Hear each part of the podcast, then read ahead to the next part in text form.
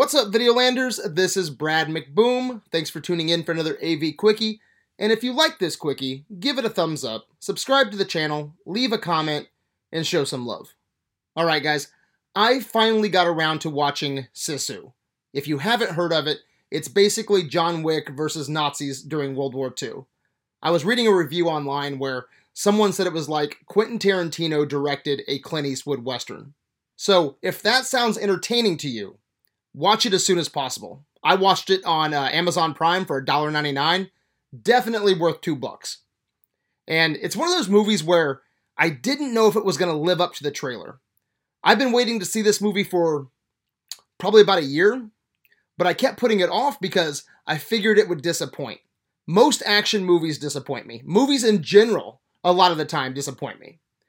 I'm happy to say that Sisu lives up to the hype it lives up to the John Wick World War II description. It's just one of those perfectly executed, simple action movies. It's bloody, it's action packed, it's everything you want from this kind of movie. You know, I've been mentioning uh, John Wick a lot during this review. I would say that Sisu is the second best action movie of 2023, next to John Wick 4. And the action in this movie is so bloody. It looks like they fucking blew up a real horse in this movie. People's limbs are flying off. People get stabbed in the head.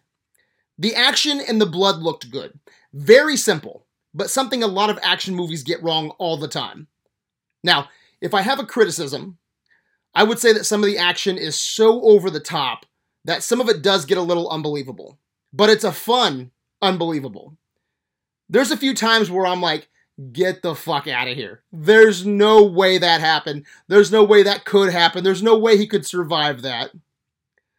Like, there's a few moments where a body is used as a human shield from a 50 cal machine gun. Not gonna happen. Or there's a scene where our main character is underwater and the Nazis are waiting for him to come up and get some air so they can kill him. And one bad guy jumps into the water and he uses that bad guy by cutting his neck open and sucking the oxygen out of him. So some of it's like, what the fuck? But it's continuously fun. Now, the ending almost lost me though. There's a plane crash, and it's the most absurd moment in the movie. There's no way our lead character survives, but he does. Plane crash, just walks away. And connected to that, there's some visual effects with an airplane that I wouldn't have done. The whole movie, they went without using expensive visual effects, and I kind of wish they would have just left everything as practical as possible. But overall, Sisu is everything I wanted it to be.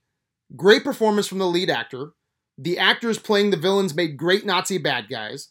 The score is simple but effective. The action is bloody. The fighting is well choreographed. Great locations, great cinematography, great direction. The director of this should just do all the John Wick spin-offs. Or if Chad Stahelski stops making John Wick movies, this guy should be directing John Wick 5, 6, 7, 8, 9, 100. And guys, this movie is only 93 minutes long. And look, I love John Wick 4, but I felt like it gets a little bloated. 93 minutes is perfect for this kind of movie. So I highly recommend Sisu. If you like the description, John Wick versus Nazis, then definitely check it out. I was so happy that Sisu lived up to the hype. Watch the trailer. If you love the trailer, watch the movie. I think you're going to like it. All right, guys, that's all I got. What do you think? Did you like Sisu? Anyway, let me know what you think in the comments on Facebook. Until next time, my good people. Peace out.